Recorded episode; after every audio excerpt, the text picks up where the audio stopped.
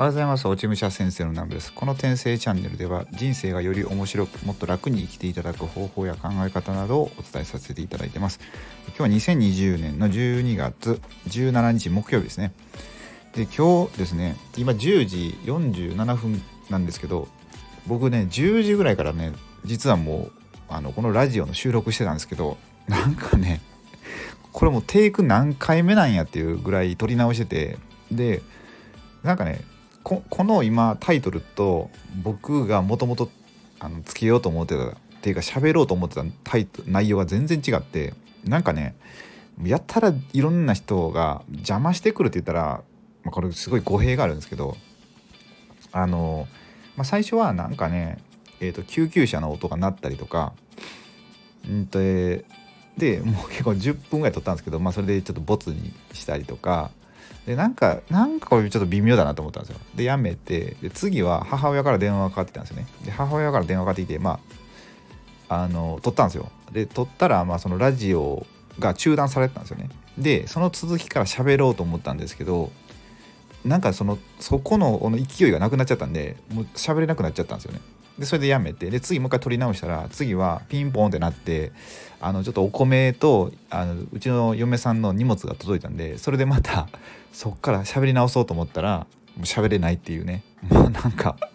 多分ねそのテーマは喋るなってことやと思ったんですよ。あらやめようと思って。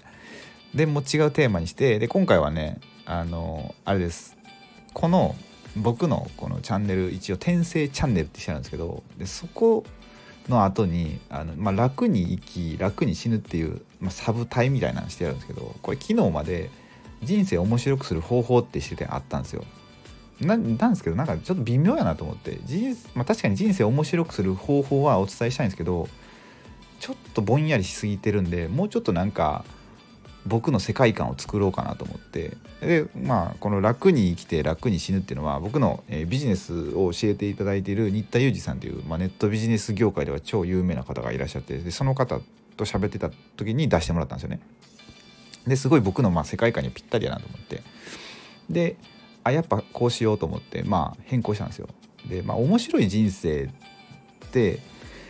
うんと人生を面白くする方法ってまいっぱいあると思うんですけどうんまあでもなんかね僕が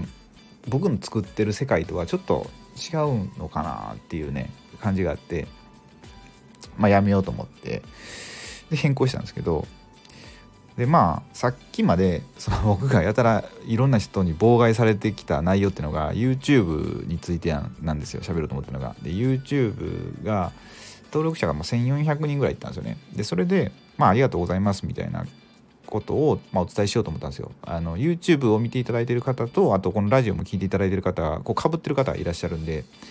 で本当にね、まあ、その方々のおかげで、まあ、ここまで続けてこれましたみたいな。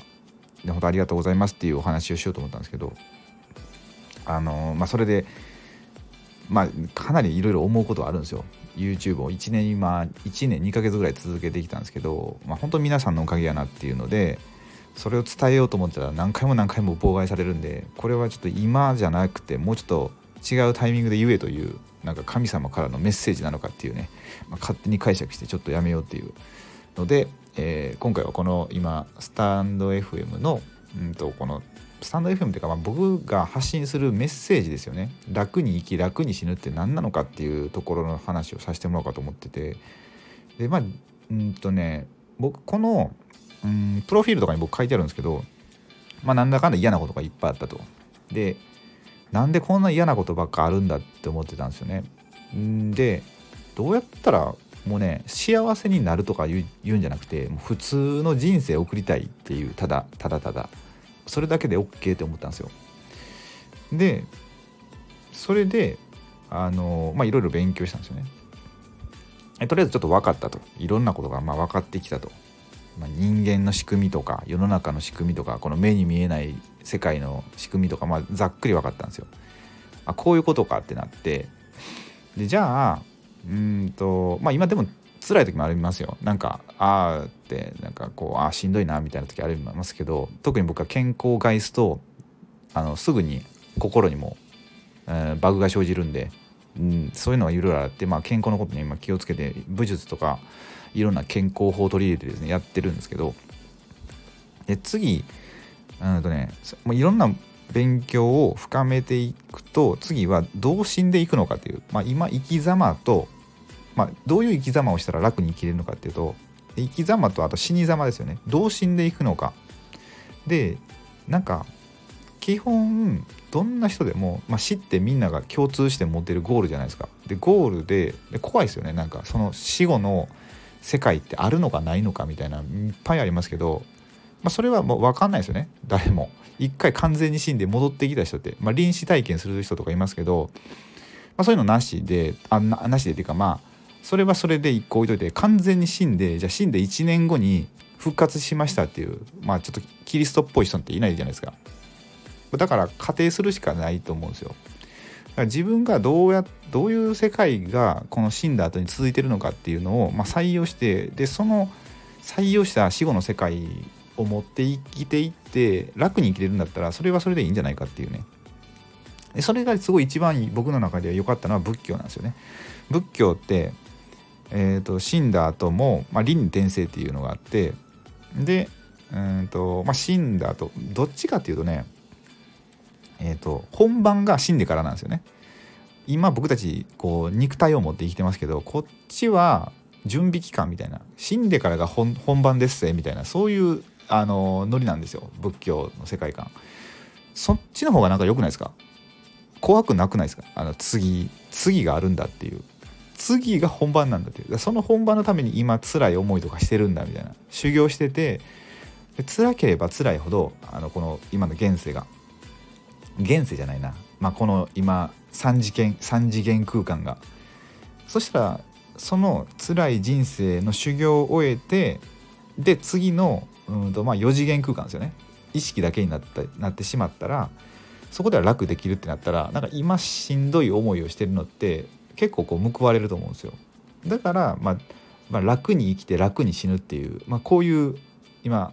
うんとなんすかね。このこういう世界ですね僕のもう今持ってるのは。えこれって本当今の日本人、まあ、世界中の人もそうですけどまあいろんなね宗教があっていろいろハマってますけどまあなんか昔に比べたら本当に生きにくくなってるんじゃないかって思うんですよね。昔の人ってもっと死と向き合うことがあの多かったと思うんですよね場面が。あの例えば、えっと、死に向かうというか僕たちの細胞って日々日々、えー、細胞分裂を繰り返してでどんどん排出されるじゃないですか。古い細胞とかは。でそれってなんかまあ老化とかって分かりやすいですけど、まあ、それはアンチエイジングでなんとかねあの防ごうみたいな感じでいろいろやってますけどでももっと身近に感じることがなくなったと、まあ、一つの例で言ったら、まあ、トイレとかですよね。トイレが水洗になったことで僕たちの排泄物がこうまじまじと触れることとか見ることとかなくなったんですよね。昔とかだったらあれ何ですかためため息じゃないな何て言うんでしたっけ？あの声だめかとかがあってその僕たちの死んだ細胞みたいなのを見ることができたわけですよね。それがなくなってどんどんどんどんこう死というものが本当に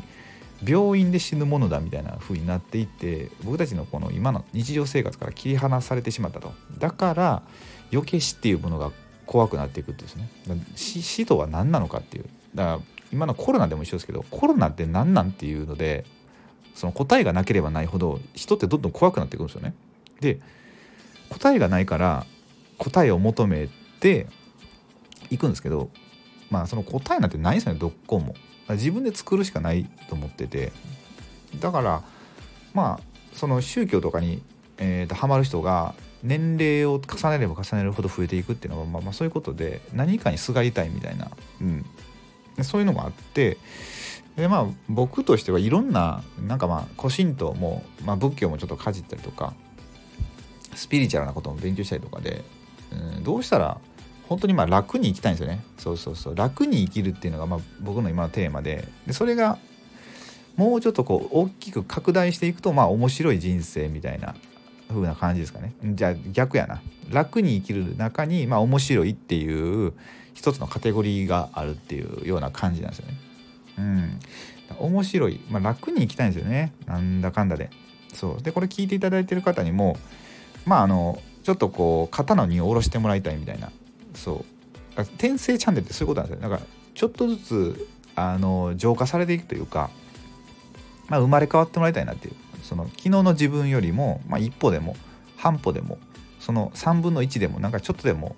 前に進んだりとか体とか心が軽くなったら、まあ、それはそれで、まあ、それがそういうのは僕のお役目なのかなみたいな風にね、まあ、感じてるんで、まあ、こういうラジオにさせてもらってるんですよね。うん、そう、まあ、そんな感じですねこの僕の,、えーと、このラジオのサブタイみたいなのは。はい、だからちょっとまあだからって内容は変えないですけどひたすらまあ皆さんの、まあ、何かメッセージをいただけたらそのメッセージをお答えしてで日々日々僕が考えてることとかあどうしたらなんか人生面白くなるかなとか、うん、気楽に生きれるかなとかそう。まあなんかその面白い人生っていうのも視点を増やすことやと思うんで、うん、知らな知らなかったことを知るだけでも、まあ、人生変わると思うんでね、まあ、そういうことを続けていこうかなと思っております。って感じで、えーと、今日ですね。今日もね今日はね一日一応、うん、夕方までは時間があるんで、うん、何本かかまあ、ラジオを撮らせてもらってあと YouTube も一応撮る予定なんで。で明日はもうちょっと忙しいんで、まあ、隙間合間を見てラジオを撮らせてもらおうかなと思ってるんで、まあ、また今日中ですね。今日もまたあと1本か2本ラジオを撮らせていただこうと思ってるんでまたお付き合いいただければと思います。はい。それでは、まあ、今日すごいね。今三重県はめちゃくちゃ天気良くて、まあ、寒いんですけど、まあ、全国的にも晴れてるのかなって思ってるのでまあえー、素敵な一日をお過ごしください。ということで、最後までご視聴くださりありがとうございました。